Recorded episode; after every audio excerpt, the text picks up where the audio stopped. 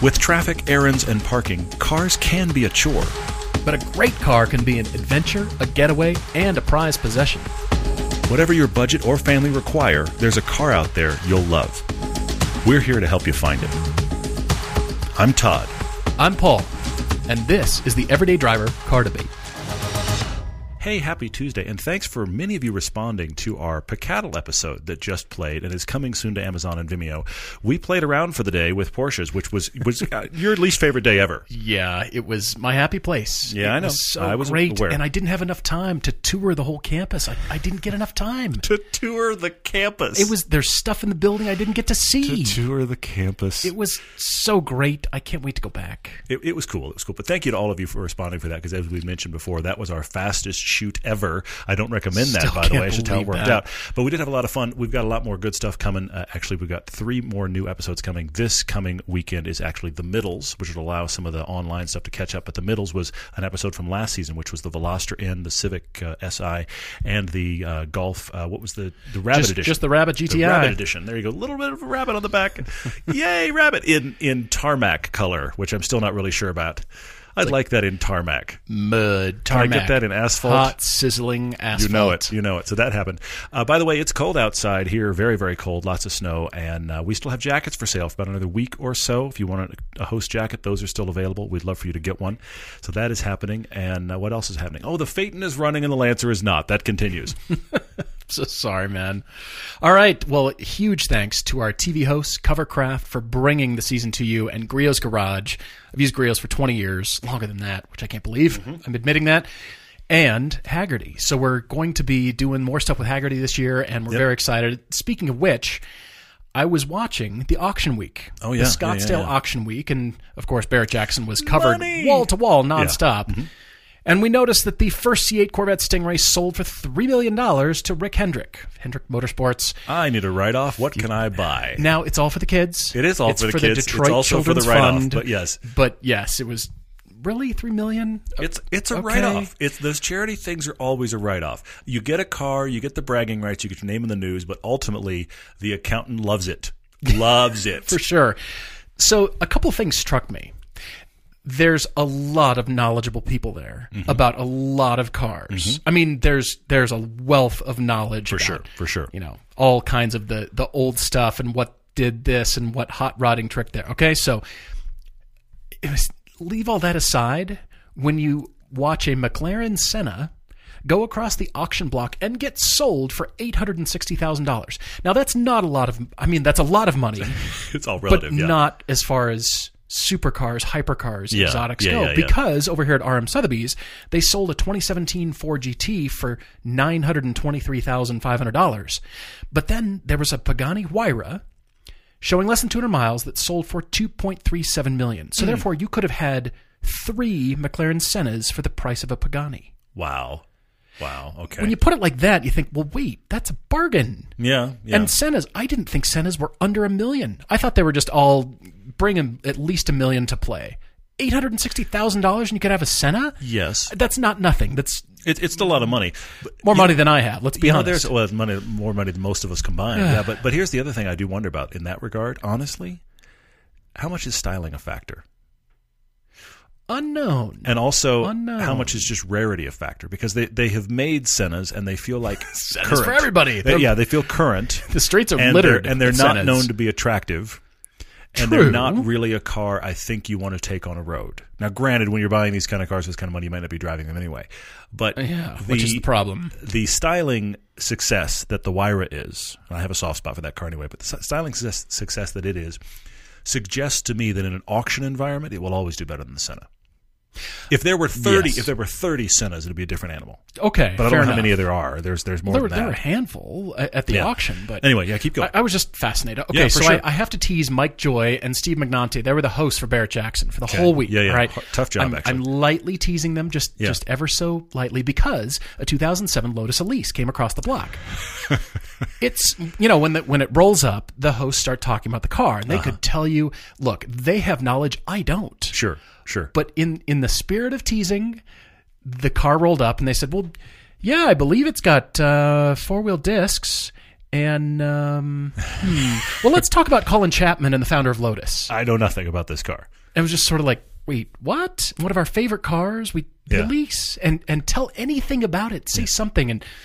Anyway, that didn't come. So I'm lightly teasing them for that. But of Well- course, they could tell me about the chrome trim on the 55 Of with this course versus they the could. 56. No, that's- that's- of course they could, yeah, why isn't that sure. gas cap filler on the outside of this car? Oh, that was hot rodded. You must have to fill that from the inside and all this stuff. They know endless amounts of stuff Yeah, you would think. there's always stuff to learn, and I'm always happy to learn that. Yeah.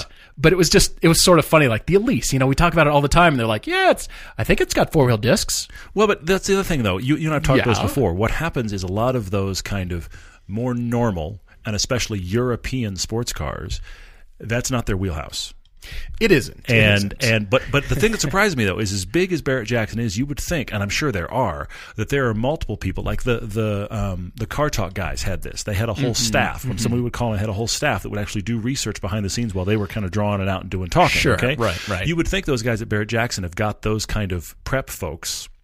And so if a Lotus Elise they comes probably on, do. where's where's the the cue sheet? For the Lotus Sure. Elise, so nobody bothered to just look up the Google, the Google page, Anyway, Google I- it, Wikipedia. Somebody get us something in front of us so that we at least know it's a four cylinder. It weighs two thousand pounds, so that nobody somebody doesn't go, "Oh, that's got a V10 in it," because that's what exactly normally like, happens. Yeah. Was that an orange Ferrari? Like, Yeah. I don't know why it has to be in that accent, but It's, you know what I mean. It's yellow and it doesn't have a V10, but thanks for sharing. Anyway, yeah. I just I thought, and they could tease me back for all kinds of stuff. Of course, so it's all in the spirit know, of for sure, yeah. hey, there's always stuff to learn at any level, which I love, and it was really fascinating, and cool to see a lot of cars come across the block. It was amazing. So it was yeah, wall to wall coverage live, and it was just it was crazy. So It's- a lot of cool cars. It's but- a city of cars. you know, I see M3s. A year ago, I saw an M3, an E E30 M3 sell for like thirty thousand dollars because nobody really knew it or what it was or wanted it. I'm going now. The Paul Uh, Nobody- Walker Bar- collection. The Barrett Jackson folks weren't looking for any for they any 30 weren't. M3. Yeah, sure. uh-huh. The Paul Walker collection, of course, auctioned off five M3s in varying uh, yeah, model years. Yeah, yeah, yeah. Those went, you know, there were a lot of, exp- you know, a lot of money, but Yeah.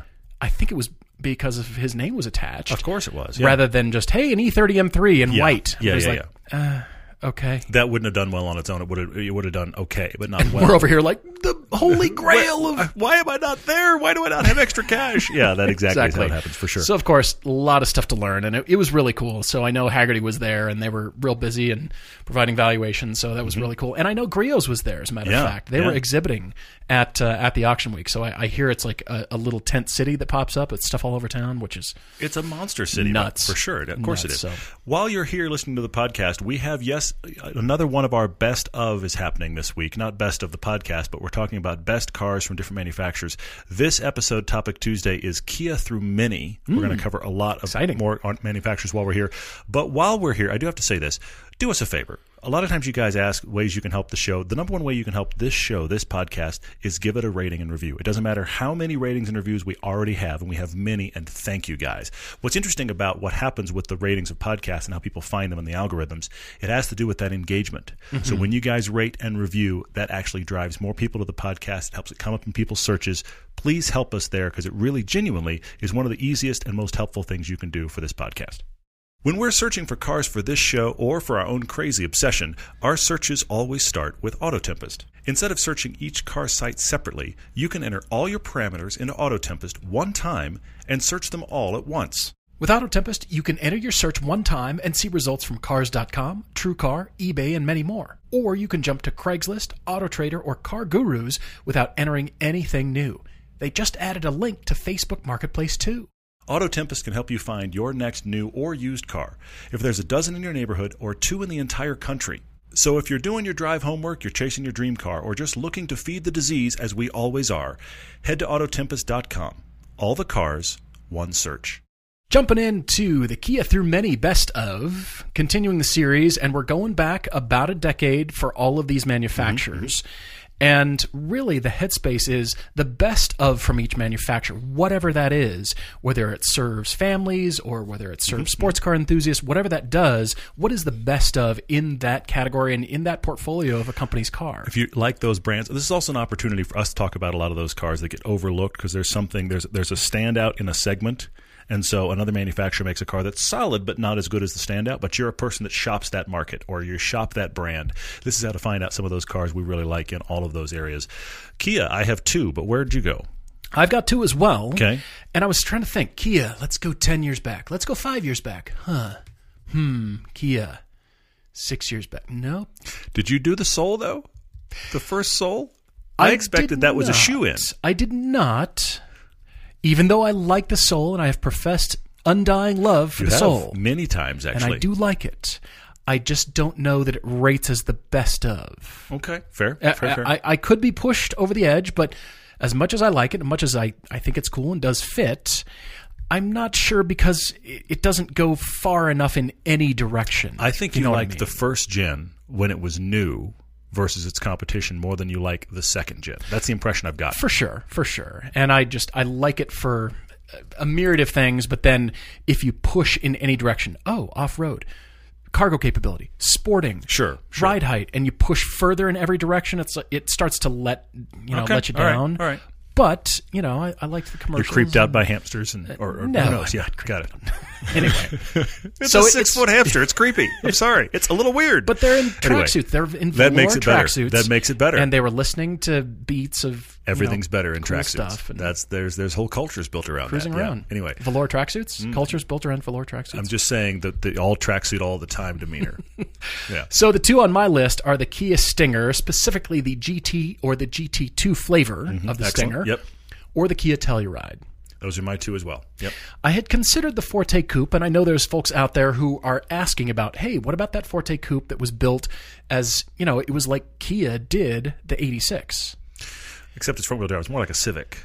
It it doesn't rate again highly enough in any direction because as soon as you start to push on that, is like, hey, is this a sports? ca- Nope. Yeah. Yeah. Is this a cargo? Nope. yeah. So it's in a bit in the same category as the Soul for me. Okay. All right. I see that. Yeah, I had both the Stinger and the Telluride. I think both of them are good enough, even in base form, to be considered. But in both cases, spend the money. The higher you get up the food chain, the better the car gets. And when they're loaded out, you compare it to the competition. This is the big thing that Kia and Hyundai are doing. You compare them to the competition, and they're incredibly affordable for what you get. And it's not just well, it was affordable, but it's not that good. No, it's affordable and it's good. It's good cases. and Yeah. reliable, and Kia makes the budget work. I, I do, do. like that It's crazy. for what they Yeah. do. For the, for the warranty, it's amazing. All right, jumping over to the next category here, which is Land Rover. Huh. We make SUVs. Hmm. Yes. Land Rover, huh? I love the styling. Styling's cool. Yeah. Yeah. Um, I have two. I have known a few people with Land Rover Discoveries, and this is how the Land Rover Discovery goes. It's not on my list because this is how the Discovery goes. I love it. It's been in the shop a lot. That's that. Everybody I've known that's had a Discovery has had that conversation. The only person I know, and it's a distant relative, that actually had a Discovery that he bought used and it only ran. The amount of preventative maintenance he did with that was, well, of course it runs, because it it didn't actually ever break on him but he was meticulously proactive in putting it in to have blank done. So there's a trade off Yeah. there where I'm like, clearly it, it, it ran great for him and he was never once stranded by a surprise, but he was meticulous and he was way ahead of, you know what, I, you know, I'm going to get this worked on. Okay, great. So anyway, I can't say Discovery for that reason. However, I am going to say Evoque. Okay. I like the Evoque because the Evoque I thought was a real success on the part of Land Rover to come down market and to spread out. now it's not. Now it's not cheap. It's not cheap. It's not cheap. Qualify that But they did a really good job. They came. It's got a four cylinder. It obviously has much discussed styling, but they did a good job of taking a brand that had a mystique Mm-hmm. and branching out into a new market and slightly lower in the market. I think it was a success there, and I think if you look at things like the, the sister company now, the Jaguar E-Pace, Sure. as I think in sure. many ways a response to the trail that the Evoque blazes. Now, why they made a convertible version, don't even get me started. I'm not going there. I'm just saying I think it's an interesting success in that regard. Also, the big boy, the Range Rover. Yeah. The Oh, Range Rover is. This isn't a direct correlation, but follow me. The Range Rover is the luxury version of the Wrangler. It's in a class by itself. If you're shopping for okay, that, okay. you're going to get that. True. If you've ever driven a Range Rover, they have a feel, the leather and the materials. It, it, it's very specific to that brand, that car. You get the essence of Range Rover. Pardon me, the essence of Land Rover when you drive a Range Rover. They are cripplingly expensive, and can be that to maintain as well. Okay. Yes, But yes. it is every time I drive one, I and I've driven one a few times. I just think, all right, I get it. I don't want it, but I get it. And it very much and they have such ridiculous off-road capability. It is like somebody took a Wrangler and just said, "How awesome can we make this off-road?" and then let's sell it for how many commas does that have? Let's sell it for a mm-hmm. lot. And it's got all kinds of crazy tech. It is in a class by itself. It's never I would never say to somebody you should go get a Range Rover because wow. But at the same time, they do what they do very well and that is the showcase truck. Yeah, that's true. I my experience comes from actually 14, 15 years ago when I worked for a guy and had a coworker and both of them drove Range Rovers. One was the LR4 and the other was the Discovery Sport. And my coworker's But those are both wife- discoveries. I'm talking Range Rover big boy. But keep going. Well, they're they're not the full high end, but they're still very oh, expensive. Oh, yeah. The, Oh, yeah. the regular sure. non supercharged Discovery Sport was still sixty thousand dollars. Mm-hmm. Still very expensive. Yeah. And so he bought it for his wife, and while she was driving, the electric parking brake engaged. oh my gosh. Well, it didn't do anything while she was driving because the car's so big and heavy and so powerful. Yeah. It just heated up the rear disc so hot that it then cracked the entire hub later on. Oh my gosh. And for some reason, I think they were out that money. I don't know that it was a warranty issue or anything. They were just out that money. And then the LR4 apparently had wiring harnesses made out of plasticky liquid cheese that mice really love. and they crawled up underneath the hood where it was warm from the engine turning off and then they discovered the wiring harness that's made out of cheese and they chewed through everything and that was like two or three thousand dollars to replace the entire wiring harness and i went so range rover land rover what you're telling me is don't buy one. That's Yeah. the message that i'm getting. That was 14 15 years ago. Yes.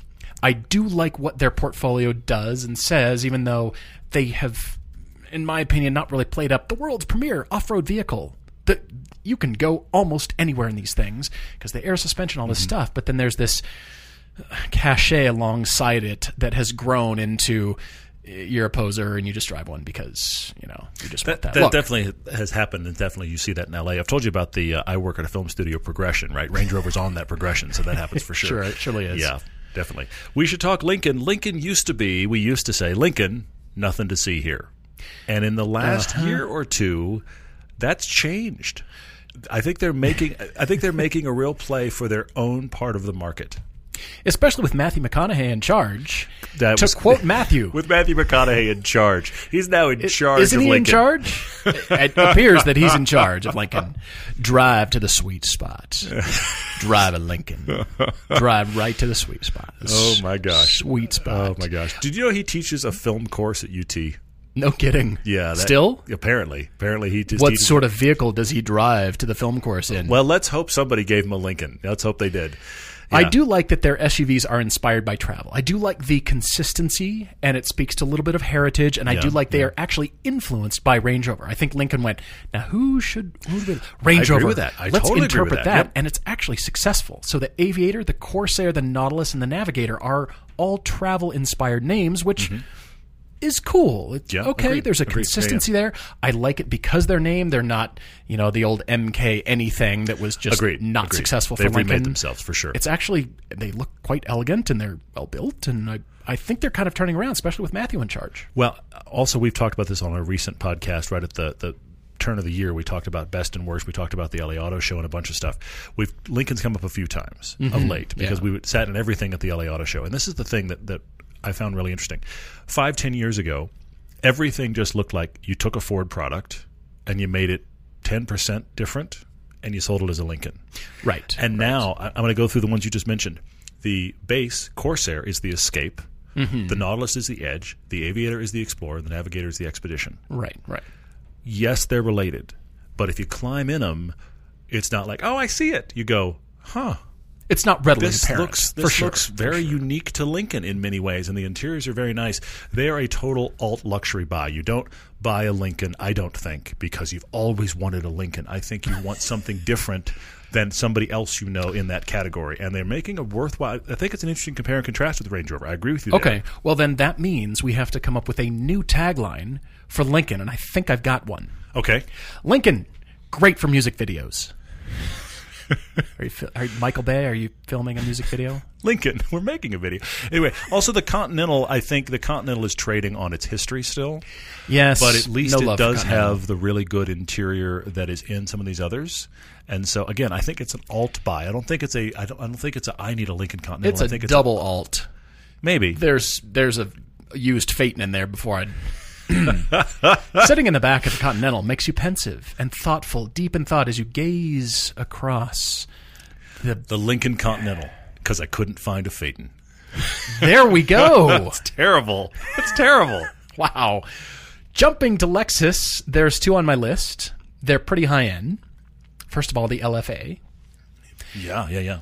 and also the LC500, which you think is a double alt as well. There's like two steps of cars before you'd consider buying that. However, Todd and I did drive one at a track day at Willow Yes, Springs yes, a few yes. years ago. With the traction control off, it suddenly gets spicy. Uh, somewhat, yes. It was interesting, and I thought, well, this where has this been lurking? So it was sort of like an overgrown Lexified 86.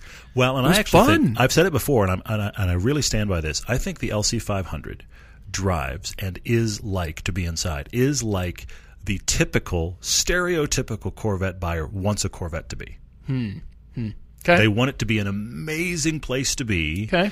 Long legs, go cross country, really flashy to look at. Uh, isn't too hard on my back. Feels really good on the bumpy road near my house. yeah. I don't need to drive it fast, but if I do drive it fast, it surprises me. The Corvette does all those, but I think the and again I'm going huge stereotype here. The retired guy that buys a Corvette as the only nice car he's ever had, I think he would be happier in the LC500. I think you're right. I mean, remains to be seen with the new C8. I think that's going to change a lot of perception for people. Oh, people. for sure, for sure. But I, I can see that. I So definitely can see I, that. I do like the LC500. I, I, I want to make a general statement about Lexus because the Lexus fans are rabid. They are one of those brands where the Lexus fans are rabid. They really are. for sure, for sure. And my my mother in laws own multiple. I know a lot of people own multiple, and I have to go there right now. If you're buying a luxury brand and you need it to run, you buy a Lexus. They're just reliable. Pretty much the end. That, exactly. That is the entire list there for I want a really good buying experience and I need it to just run in spite of me. Lexus, and we're finished. The brand in general, and we've driven honestly the entire portfolio in the last six months. yeah. Mm-hmm. The brand in general suffers from a situation where they are incredibly reliable and they're bland. They don't have a driver dynamic feel in general to their cars. Yes, but they're very specific towards the in-car experience. So the focus is shifted. Rather, you and I are mm-hmm. looking for that, you know, European, the big sedan kind of driver focus, or even the mid-level, the the five series, the RS7, you know, those kinds of cars, and mm-hmm. we would Yeah, yeah. find it there. This is, I think, very specific to you're looking around and you think, well, this is a nice touch there. That's a soft touch material. That feels good. I like yeah, yeah. that support and I like looking at that. And so it's very much in that vein, which does tie in with what you're saying Mm-hmm. about the buyer in particular, not necessarily being interested in the driving experience. And maybe you have a second or third car that fulfills that need. Maybe. Possibly, yeah, yeah, yeah. But there's also plenty of people that just own a Lexus and it runs and it's great, and it's luxurious, and And I, fine. feel like when I feel like when people come to the defense of Lexus, the first thing they bring is, "Yeah, but the Lexus will run." True, I won't deny that. true, yeah. I won't deny that. They they will compare it to a more dynamic car and say, "Yeah, but the Lexus will run." Yes, but I'm the guy that look. I mean, come on, I have a blown up Lancer. I'm the guy that I want to have something that is fun to drive. For sure. And then I understand that there's sometimes that there's going to be consequences to that, meaning, oh look, that doesn't run anymore. so that is the trade-off. I also think that sometimes the interiors of the Lexus right now are superb, fantastic, and other times they've taken that design and they've stretched it too far, and now the center stack is muddled, and it's like, where is mm-hmm. that thing I need with the? Why isn't it? Oh, it's oh wait, no, that's not. Oh, it's over there. Mm-hmm. I spend a lot of time in some of their product doing that because they're trying to take the same design and make it work for everything, and that interior isn't really working. It was perfect in the LFA. yeah. It works in the LC500. It's not great and everything. I will say there's two others I do have to mention real quick before we leave Lexus brand. The IS 350 F Sport. When we first drove it, we were very impressed yeah. because yeah. it is a it's a solid B plus student. It it gets Okay. an eight in every category. There's no tens, but there's no category below an eight. It's just a solid performer. And so I think if you're buying in that category, it's worthwhile. I also think the GS is a stealth mobile. The GS with the big Okay. V8. Okay. I, I'm not buying it because it's a dynamic powerhouse, but as we've already said, we know you know it'll run. Tons of space, decent interior materials, and by the way, rear wheel drive V8. It's a stealth machine. Okay, fair enough. There is a, a defining characteristics that we have discovered about Lexus, and that is interior cubbies that exist for inexplicable reasons. In the recent NX300 F Sport that we drove, the we just had center of this right at your hand, so you you lay your arm, your right arm on the armrest, Mm-hmm. and your hand falls right on a, a material, a, piece. There's a tab right there, and you pull up, and it's just a mirror on the other side. It's just a vanity mirror with an, a cubby underneath that is good for nothing. It doesn't hold your phone, doesn't really hold your keys, sunglasses don't fit, mints in a weird shaped container might. That's it. Just a handheld little freestanding mirror. it's just, just a free mirror. a mirror, and we have our own ideas about what that might uh, exist for. but uh, yeah, it was it was very strange to see that. Anyway, moving on. What I find funny is alphabetically, is obviously how we're going through this, and we happen to step from two cars that are pretty much the opposite. We went from Lexus to Lotus. They are the opposite. you don't buy a Lotus because you expect reliability. You just don't. You just don't. Although they're Toyota powered, Yes. and I wouldn't not expect it to a, a particular level. I'm not going to say these are going to run like my Lexus, but they've got Toyota engines. The joke is lots of trouble, usually serious. That's what that's what the Of acronym course, is. yes. And of course, there's you know the- Lucas Electrics. Get home before dark. Luckily, they don't, don't have those. Anyway, it's one of my all-time favorites. But but here's the thing: the Lotus is first and foremost trying to be a driver's car. And the Lexus is first and foremost. I just like to compare and contrast. Lexus is first and foremost trying to be a reliable luxury car. They are actually approaching two very different targets. Hmm. And look at me. I love my Lotus. Mm-hmm. And I drive all the Lexus product and I go, this is nice. sure. I'd like my Lotus, please. The Elise does make it in the last 10 years. It was sold in the U.S. through 2011. Does it really? So yes, it technically it makes actually list. technically makes okay. it. All right. It is in. It is a car. I, I know I keep using this reference, but it seems to work for me. It is a car like the Wrangler. It's just off there by itself. Mm-hmm. You don't buy it because there's really anything else over there that's that far out. Sure. You know, the the Elise is on that list, the Viper's on that list, the Wrangler's on that list. These are cars that are outliers. The Hellcat Jeep Grand Cherokee. Yes, they're pushed out to the edges of their market segment. Where it's just like, do you want to come way over here in the weeds because you really like that? Yeah, That's what the Elise is. I love it. I will always love it, whether I keep mine indefinitely or not. I just love the car. It's a sacrifice car. Oh, for sure. It requires a level of just that's what this car's like. a, a, a big helping of that. I will say that the Evora 400 is absolutely spectacular, and I would own one in a heartbeat. Mm-hmm. It actually moved for me from just okay, a little bit of an obscure British brand that's been around for a while and they offer their engineering services to wow, this thing is well built and mm-hmm. screwed together mm-hmm. and. Holy cow! Totally I love the chassis for the Lotus and how it drives, or the Evora. But the 400 moved it up to a level of, okay, the quality is now here. Yeah. I do Yeah, yeah. like this. So 400, 410, GT, whatever those 400 flavors Yep, yep, yep. of that Evora, spectacular car. I aspire to own that car. I do too. I actually brilliant. do have to say that we have driven the standard Evora more than most journalists before it became the 400. Mm-hmm. yeah. I think it is probably one of the most overlooked sports cars of the last decade. I hear you. The original Evora in supercharged form is a spectacularly good car. It isn't as reliable, good, screw together, blah blah, as the Cayman, which is why Right. it gets it falls down the list. I mean, that's what I come from, and that's what I'm uh, used to. And but but that's blah. the truth of it. It, Yeah. it just it can't be held up by the Cayman. But man, you get in it and you're just like, this is amazing to drive. The 400 is the one that achieved similar status as far as everything feeling right. Yes, for sure. But for that sure. but you can get the first gen Evoras now for cheap. And I have to tell you, there's a part of me that says, as much as I like my Elise, if I'm spending 45 grand, which a lot of Elises are, I think I'd rather get the Evora. really, uh, At I mean, 30, 35, the Elise is the, is the play. At 45, it's like I could get an Evora for that, and I could have a much more kind of usable car. yeah. Oh, apparently. Elises have disc brakes all the way around. I've heard that they have four wheel disc brakes. I'm Learn not sure. this. I think they may have a V10 in them as well. Yeah. All right, in the last 10 years, products from Maserati include the QP5, the fifth generation, because it was technically built from 2003 until 2012. Oh. Okay. And I do have a love for this car now that I I, you do. never had before. I didn't know. It took ownership and driving and reviewing and comparing to the big brand new sedans that is Uh-huh. Yeah. a TV episode now. That's coming. Yeah, a couple weeks away. That I, I'm excited to share that episode, but I'm excited to what you've come away with too, because it's mid-engine, Mm-hmm. it's front mid-engine, and we both went, this this actually handles pretty well. it handles surprisingly well. it's actually, yeah. kind of fun despite all the negativity, all the stuff, and I remain. All of your own negativity, all of your own ra- raging Exactly. against it. Yes. I am resolute that Maserati in 2020 will introduce something that everybody says, yeah, Maserati's cool again. And I'll be over here waving the flag saying, I told you so. I came late, but I'm still leading I- the charge. exactly. Yeah. I wasn't on board for a long time. I've only been on board for like eight months now, but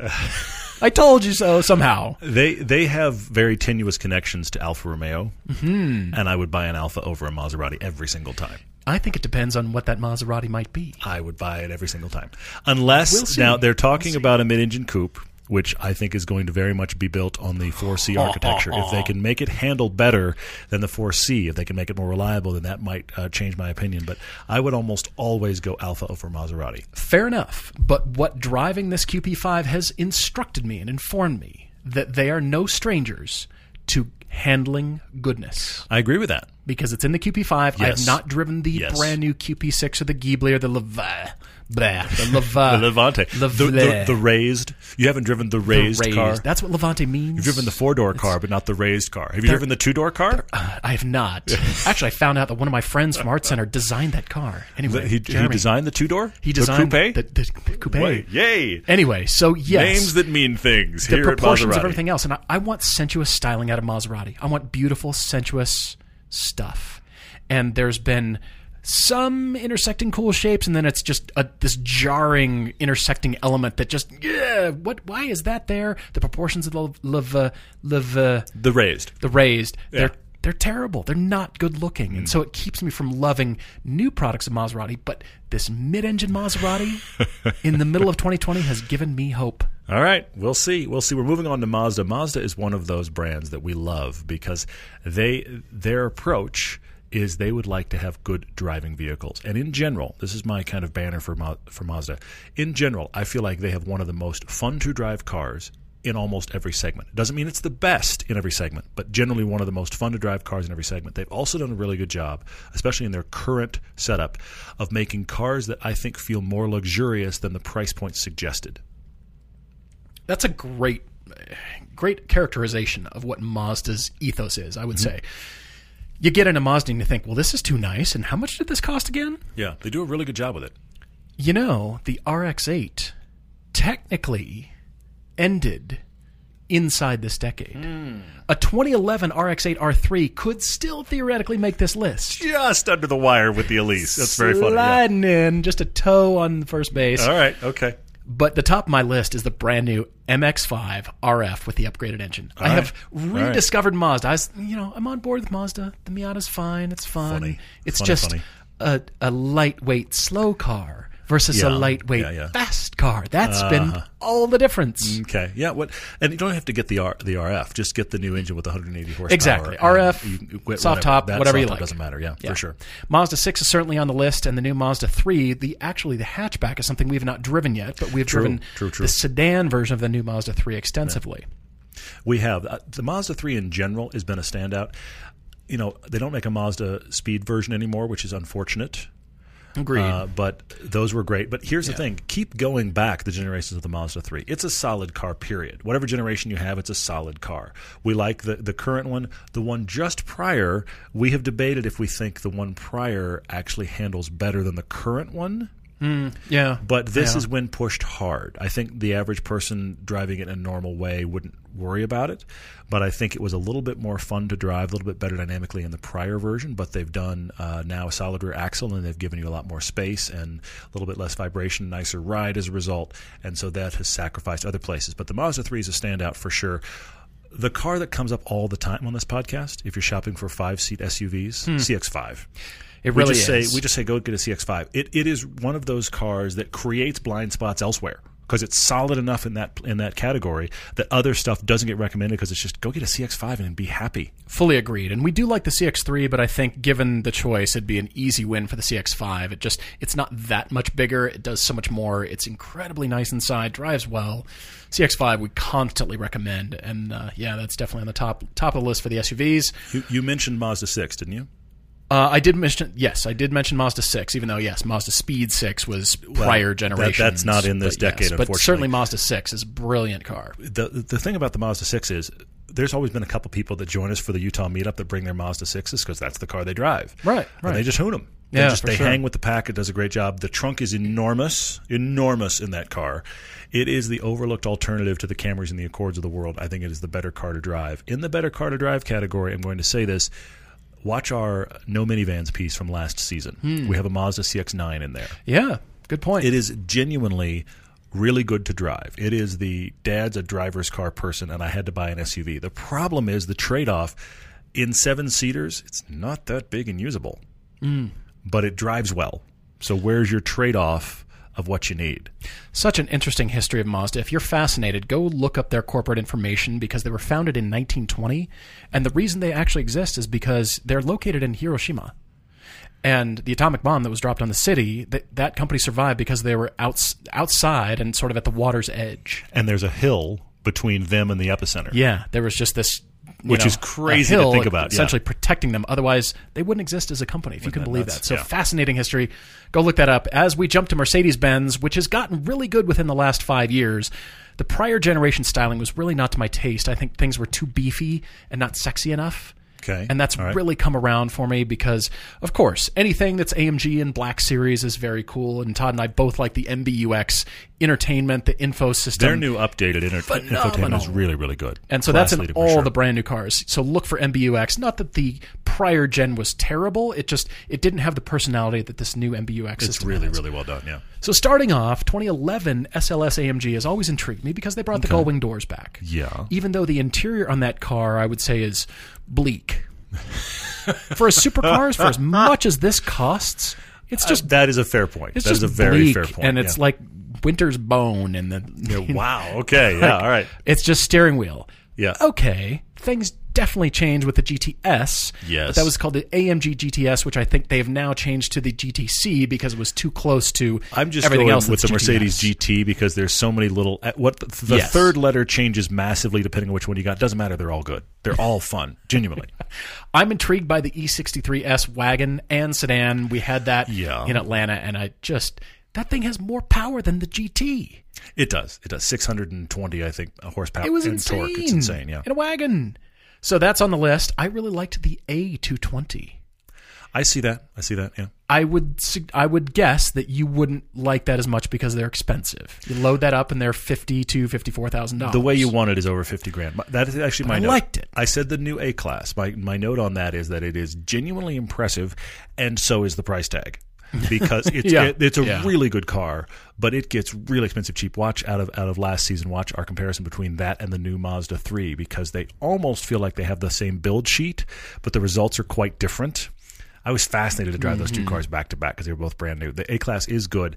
That my issue is is that price. It gets steep fast. Okay, all right. Well, welcome to Mercedes. Uh, for sure, for sure. The GLB interests me, which we were not able to go to the press launch in 2019. They actually held that in Phoenix in the Scottsdale area, and I wanted to go because I'm impressed with this thing. Okay. The styling is boxy's too strong, but I do like that is it is a strong look for a mm-hmm. small, genuine seven passenger tiny SUV. Hmm. And I'm intrigued with this thing. I, I I like the forthcoming AMG 35 flavor of it, 302 horsepower. but I really, I really dig this car. I just, Okay. I'm intrigued by it for you know families. For you don't need the, the huge SUV, but you need something that's still spacious, really versatile. I like it, and of course the GLS, which is their new huge seven passenger. We did produce a fast blast on that, and the Yep. reason it's on my list is because of their dynamic suspension. Now, this is available on Available other Mercedes things, yeah. models, mm-hmm. but when you apply it to kind of the biggest thing they make, short of an S class, Yes. This thing drives better than it should. and they lean. It's it's It crazy. they leans lean. into the corner at 90 on the highway, and you think, well, this is a non-event. this is kind of fun. It hunkers. It acts like a motorcycle. it tries to. well, the problem Yeah. is you think 90, huh? It'll do 90. Wondered what 95 feels like. kids, your belts are on, right?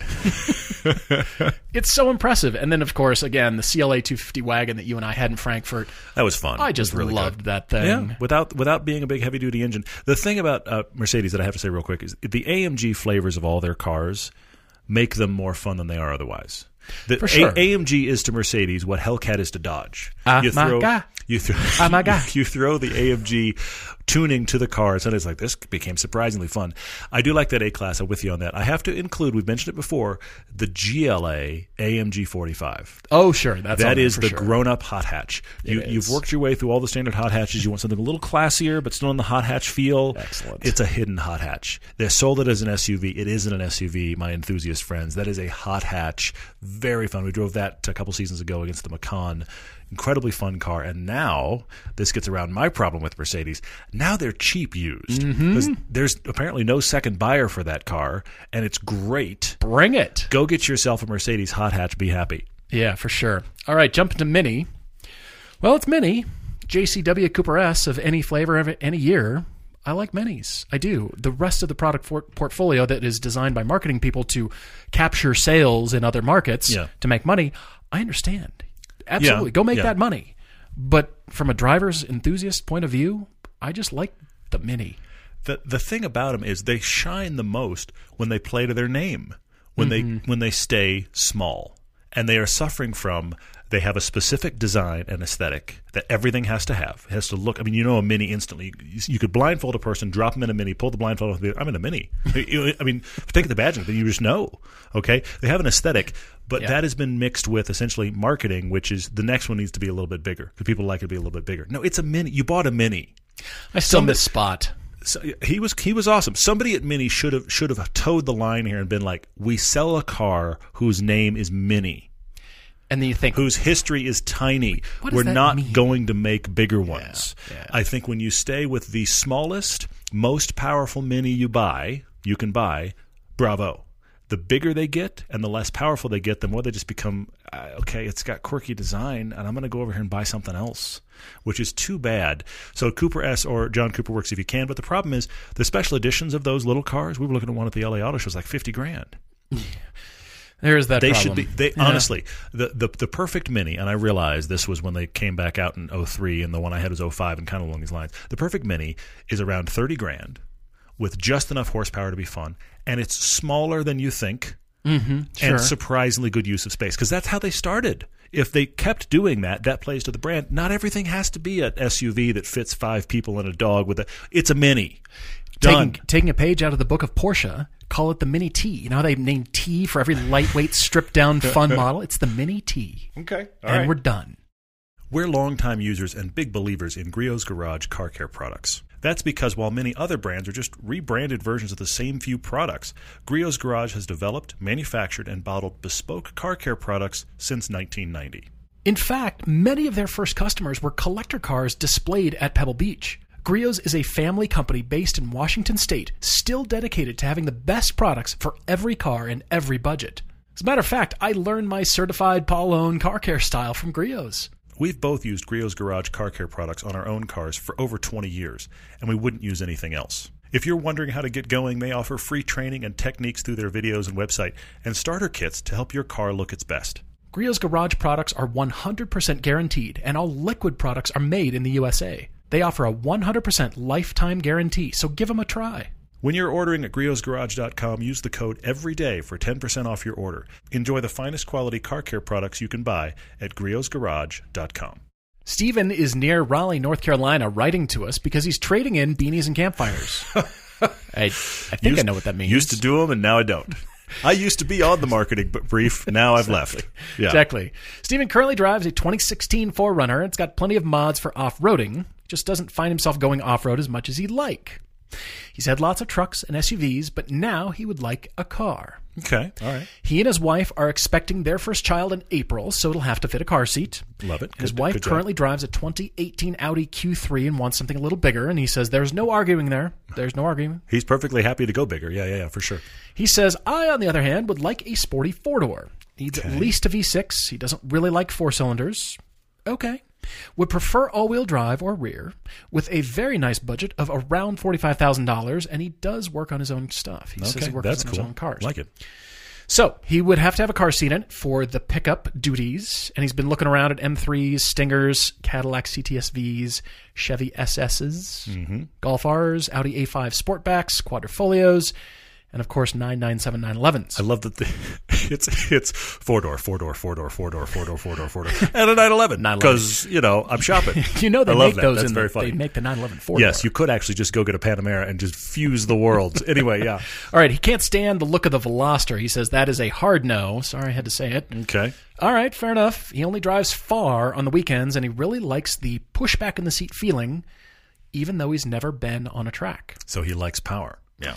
Likes Which power. this is a thing for guys coming out of trucks, though. It's a thing for guys coming out of trucks because trucks, let's be honest, generally because of the way that they are geared and the torque we talked about in Atlanta, Jump. the the line you hit it off the line, and that's where you're like, yeah, I've got a surge, and you hop in something like an FRS, and you go, where did it go? Where's the surge? Yeah. All right. So again, he's near Raleigh, North Carolina, so not too many crazy roads, really close. He can drive manual, but he said he'd have to teach his wife. So, I'm guessing no manual. That's kind of what I'm. Yeah, I'm picking The- up on You here. guys have enough going on. When you have a little one around, it's honey, let's go learn man. That's no, that that's not happening. She wants a car she can just hop in with child and go. I'm going to teach you to ski and drive a manual, and we're going to do a whole bunch of new activities you've never awesome. done before. While we have a two month old, it's gonna be great. It's good. You're gonna you're gonna love it. You're gonna be very happy with me. Yeah. Steven's wife likes the Telluride, Tiguan, Atlas, RAV4 XSE, and the Q5. So, any additional recommendations? Okay, I'm all going right. to just say it flat out: the Kia Telluride. You heard it at the top of the podcast as one of the cars Kia has brought. Yeah. I like Kia as a brand, and the rest of their portfolio is good. But the Telluride is a standout. Yeah. It wasn't until the Stinger came along that everybody went, "Huh? Kia? What's what's this over That's here fair. now?" That's fair. and then yeah. the Telluride dropped last year, mm-hmm. and they're selling. I see them everywhere. Yeah.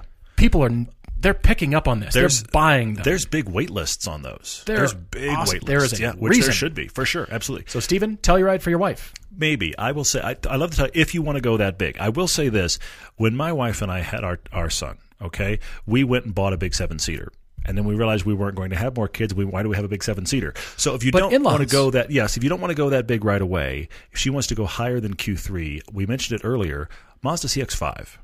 Fair enough. Fair enough. Drive a CX-5. I think if you're looking at the Rav4 XSE, I think that's worthwhile. If you're going to drive a Q5, drive a drive a CX-5 because I think that's the better choice. But we're mainly shopping for you. I like your your four door sedans you've listed. I want to go through some of those and kind of uh, dig in a little further. I have the car for you, Steven. Well, good. With money left over. Look at you. You can get it brand new. What did you do with Paul? I I'm a robot. I'm in for Paul. Sitting in for Paul. Genesis G70. All Yeah. day long. Yeah. Hands down. Yep. Start and finish Genesis G70. I looked at I the see it. Stinger. I considered the Giulia, but then I I keep landing on the Genesis G70. It's awesome. Get one brand new. Get one slightly used and save even more money. Yeah. But then where I was leading to was the Genesis G70 in the garage next to the Telluride I in the see. garage. Well done. All right. Yeah, yeah. I just- Sister cars and yet not the same brand. You did well there. You You're did right. The well. Telluride Yeah, yeah, is large. If you have the need, great. But I do agree with the Mazda. It's an excellent car. But I'm I'm just I'm standing You're firm just- in the G70 G70 is done. because of the steering feel, because of the styling, because of the power. It will push you back, and then Mm-hmm. Yeah. you keep digging in. It's got a lot of power. Yeah, it's that same big V6 that's in actually the Telluride and in the Stinger. It's all the same And now V6. turbocharged over Ex- here. Excellent power, excellent power. Oh. You're going to thoroughly enjoy that. Brilliant. I, I have the Genesis on my list as the alt to the Stinger as well. I think you should drive them both. I think you're going to prefer the Genesis because it has more of a small car feel. The, the Stinger is bigger; it's just flat out bigger. Mm-hmm. It is. So I think the G70 is a great one. I do have to say, I love that you you mentioned the Alfa Giulia. I think you need to drive that. It is a four cylinder unless you go quadrifoglio. I'd be very curious for you to drive it. You need to drive one that has the limited slip diff, and you need to find a road with some corners, hmm. which might make it irrelevant for you. If you're going to get a quadrifoglio, that is the version of that car to get if you can afford it. But the problem is, at 45 grand, you're buying a few year used one. How comfortable are you with that? I personally would do it, but I know a lot of people Sure. are like, okay, used Alfa Romeo that doesn't have good reliability uh, reputation already. Do I want to do that? I know that that's out there. So, but that's the thing. For 45 grand, you're buying a used quadrifoglio. Are you comfortable or not? I have two alts Okay. All right. because I do think the G70 is way up there. That's just oh, they're gorgeous. Get yourself a, a we're almost two gens back now. We are two gens back. The E E90 M3. Okay. All right. That is the four door E90 M3 You that get was two of those for forty five grand. That's the thing. You get an E E90 M3 four door and just enjoy. That is a fantastic stealth dad car. Uh, we loved it in our Icon film, our BMW Icon film. Watch that one. That was a six speed in that, and also the owner took the stance and made it square. The the front wheels, the front tires on that are slightly smaller than the rears on stock form. He made it square, and it actually was even better. I thought it was fantastic. the noise coming out of that car is proper. Great V8. Lots Yeah. lots of gas used by that car, so be careful of that. That's And the only problem. You mentioned the the CTSV. Okay, but I actually think for you, ATSV. If you oh, like the that's better. Cadillac portfolio, A little bit smaller. ATSV Yeah. is the better choice, and I think you would really enjoy it. That chassis is great. Those are those are kind of alts because I see where you are, Paul, and you may be right. The weather's changing, but the sun is still out and still baking your car's interior. All you need is a custom sunscreen from Covercraft. These foldable sunscreens fit perfectly in the windshield of your car and they keep your car a lot cooler while you're off enjoying the sunshine or whatever you're doing. I have used these for years and I, I'm telling you, I swear by them. These custom sunscreens from Covercraft are available in a whole range of colors, and they're a simple, affordable way for you to keep your car cooler all summer long and protected from damaging UV rays all year long. We swear by our custom sunscreens from Covercraft. It's one of our favorite car accessories. And remember, you can get 10% off your car sunscreen by using the code EVERYDAY right now at covercraft.com, or you can follow the link from our sponsors page. Jumping over to social media questions, starting off with a question from Tile PR, I believe on Instagram here. Yes. Asking about transmissions. 90% of the market using the ZF transmission. Okay, we, we acknowledge Uh, that. Yes, for sure. But the engines are mostly from the car manufacturer themselves. So the question here is are we going to see engines coming from third parties, and I believe you mean hmm. suppliers, tier mm-hmm. one, two, or three suppliers, getting into mainstream cars? Hmm. Quite possibly, but think of the powertrain and the engines themselves as being really, literally and metaphorically, the heart of that company. Yeah, yeah. They build those engines. That is their baby, their mm-hmm. powertrain. Mm-hmm. Start with GM and Ford, Crate Motors, and, Yeah, yeah. you know all those engines. That that is their signature thing. They might get suppliers from Prince or Johnson Controls or anything else over here for seats or interiors or whatever, but the engines and the drivetrain that is their thing. On down through the list, Japanese, yeah. Korean, all the European manufacturers, they build engines.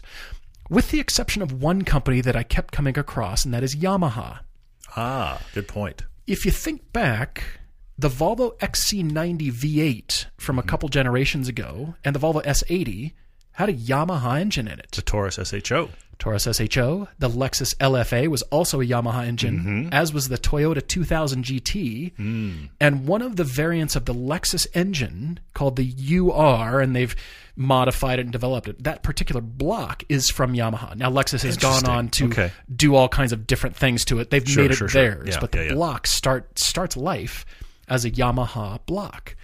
So, of anything, any manufacturer that is going to be at the top of the list to be able to do this, it'd be Yamaha.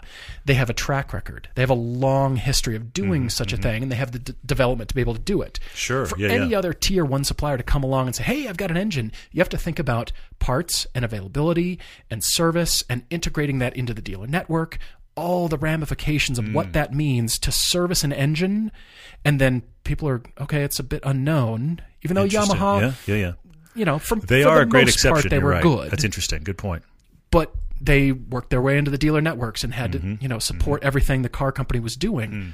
That's a Herculean task. Versus, hey, we just I built an engine, stuck an engine in. Well, but Ooh, we look gotta- at look at the flip side. All of the hate that the Supra is getting right now. I went Supra on purpose. Yes. Because it has a BMW heart. Sure. Now there's the argument from Toyota and others. The Supra needs a straight six. Toyota doesn't make one right now, so they put in a new straight six. Where does that come from? BMW because they make them. But then that is the beginning of the argument about not really a Toyota product because they didn't put a Toyota engine in it. Right. Back to what you're saying. exactly. That is the signature move for them.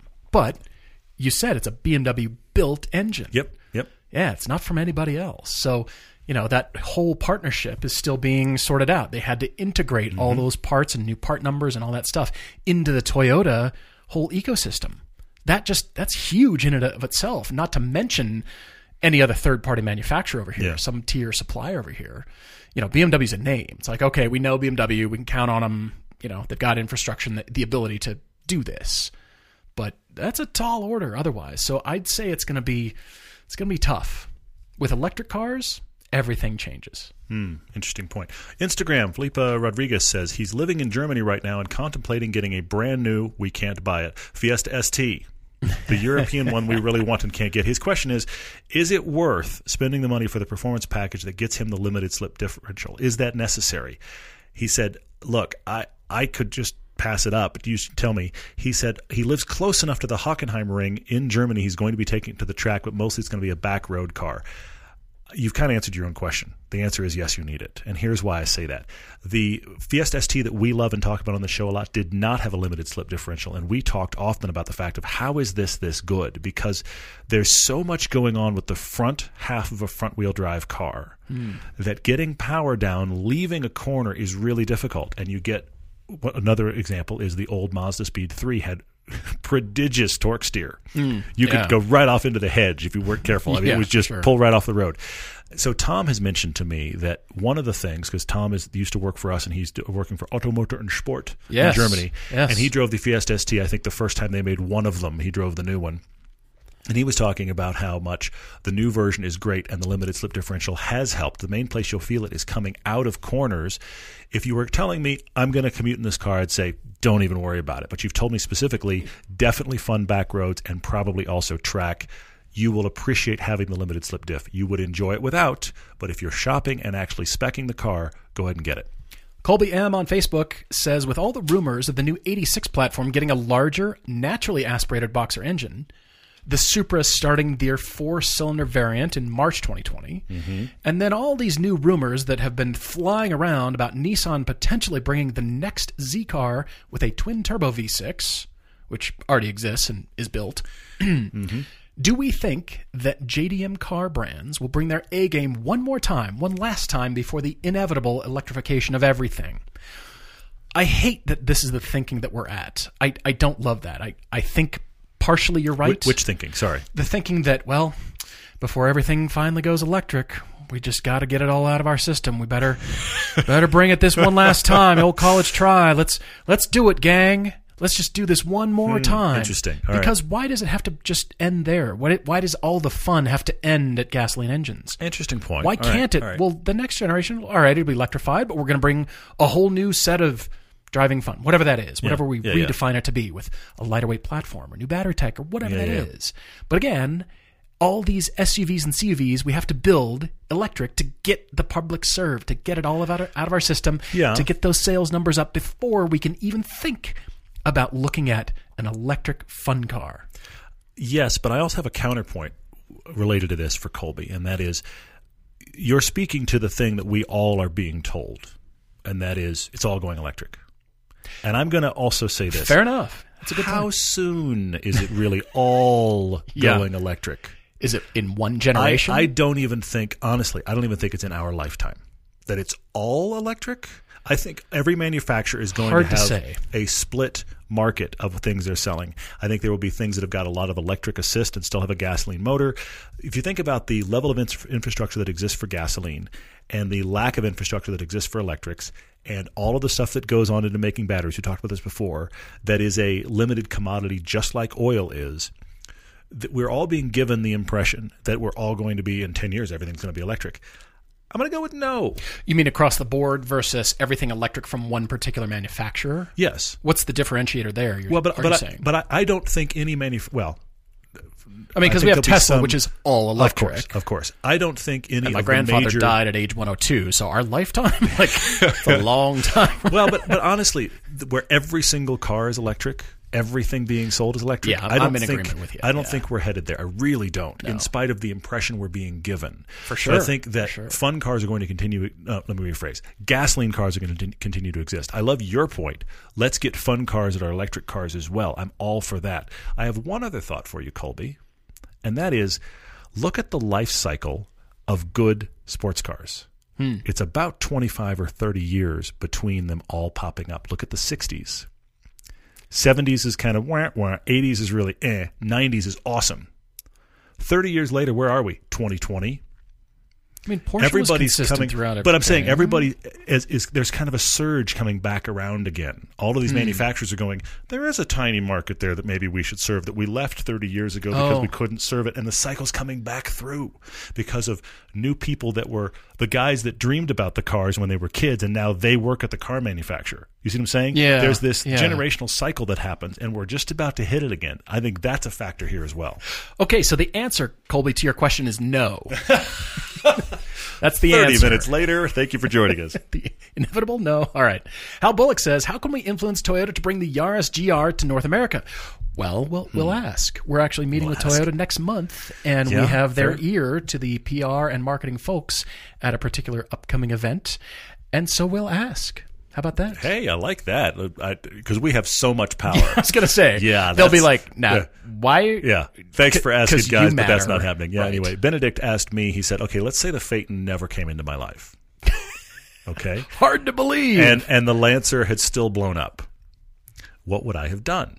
Would I have felt differently? Would I have spent the money to fix it? And if not, what would I have bought? Hmm. I the the cost and time related to fixing it is the main reason that I am not doing so. Now I have thank you two or three people that are interested in probably buying the car, which is cool, uh, and they're going to make it their own project, which is awesome. Awesome. I hope that that happens with one of you. But the the thing about it for me is I don't have the I mean I'm editing let's be honest I and being a father and many other things I don't have the money or time to put into that specific car to make it a monster plus I need another car right now which brings to the second question what I probably would have done is I probably would have bought a really cheap Wrangler because they're plentiful around here. My wife already wants one. I would have needed a car that is do everything in the winter, and she's leaning that way right now anyway. Now, I would rather buy a nicer Wrangler, but I think I would have done emergency funds kind of, all right, let's get a Wrangler and move on uh, if it had been the short term. What's riotously funny to me and ironic about this entire story is that the uh, the Japanese hatchback blew up, and the please don't buy that old depreciated uh, a German luxury car that nobody wants and constantly breaks has become my reliable winter car. I love that. It's absurd. There are more videos coming on that car soon, actually, and you may have seen uh, over the weekend uh, we had ridiculous snow, and I just decided to try to make that car a snowplow. My wife said we should film that. This is how I know she has the disease now too. She's like, I you should love film that. You should try to just blast through it. We should film it. So we, I put the the Phaeton in its highest suspension setting, and I backed it up against my driveway, and I just took a run at it. And, Awesome. and it was four feet of, of snow. We'd had a major like blizzard of wind. Of You got it worse than I did. Oh, I did. Based on where you're located. It's because of the wind that I get on the high get plane there. Yeah, yeah, yeah, for sure. So it looked like I'd never plowed my driveway, and I promptly buried the Phaeton like all the way to the hood line in the snow.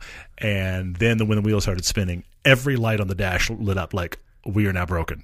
Luckily, what I, to- I towed it out with the Cayenne, and now it all works. But it had a, a brief moment of I think you've killed me. But it's now my reliable winter car. I love that. When she gets her Wrangler, can we have her film a video where all the pieces are off the Jeep?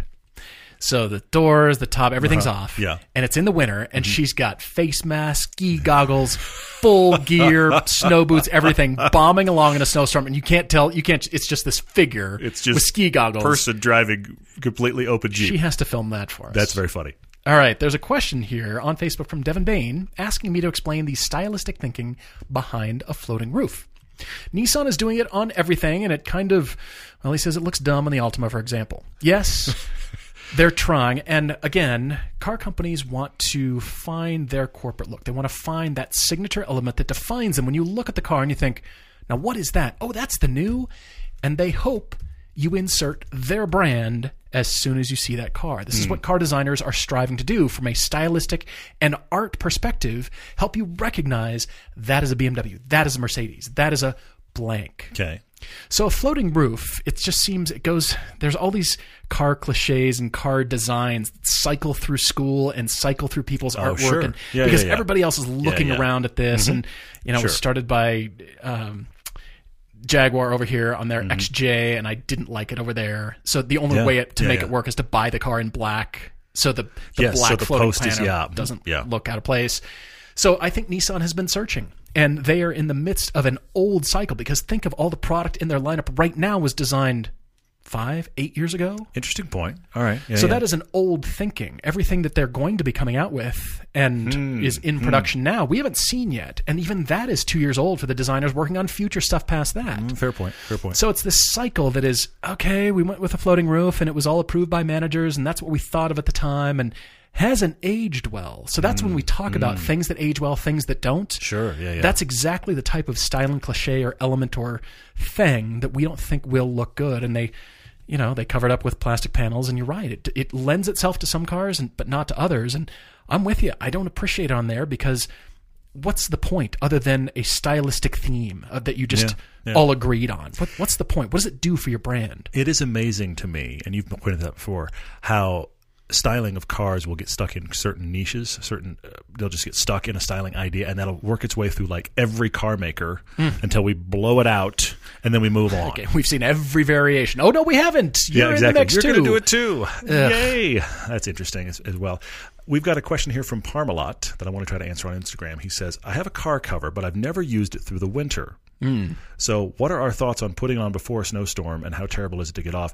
Honestly, Parmalat, the, the great thing about it, and I've used it on the Lancer. I've used it on the Lancer in the winter in massive snowstorms. The great thing about it is, once you get the car cover off, your car is completely clear of snow, Mm-hmm. which is Yes. awesome. The difficulty, I'll be very candid, the difficulty is you now have to grab that cover and you have to get, you know, whatever you use to clear off your car, you have to wipe it off. Now it comes off the cover, it doesn't stick to the cover like it does to your car. It comes off the, the cover easily. But now you have, let's be honest, a wet car cover that is enormous to put somewhere. And that could be in your trunk and be fine. I'm just that's the that's the the only bad result is this cover that had snow on it. Still got remnants of snow. You'd have to put somewhere. But what you have to do is you have to swi- swi- uh, swipe the all of the snow off the cover and then pull the cover off, and now your car is clean, which is very Yeah. cool. You just have this big uh, cover with bits of snow in it that now has to be somewhere. Right, right. All right, last quick question for me here from Chris Sun asking the coldest temperature that we have ever had to start a car in. He sent a picture of minus 30 degrees Fahrenheit here, hitting close to, he says, a new record here last week. Chris, I'm not sure where you live, but he said the remote starter wouldn't It's, work. uh, it was Canada. so cold. Yeah. As a matter of fact, as you probably know, my sister and her family used to live in Alaska. And when I was visiting one Christmas, the coldest I ever had to start a car was minus 37. She beats me with a minus 42. Oof. And I'm sure there's somebody listening that's beat that, and it's not good. A quick note, though. In Alaska in the 20s, the bush pilots, because my dad was in aviation insurance up there, so he yeah, got yeah. all the stories I'm sure, yeah. these bush pilots, it was so cold. When they landed, they would drain the oil out of their engines, put it in a container, and sleep with it overnight in their sleeping bag and hug the oil. And when they went outside in the morning, they poured the warm oil back in the engine, and the planes would fire right up. Good God.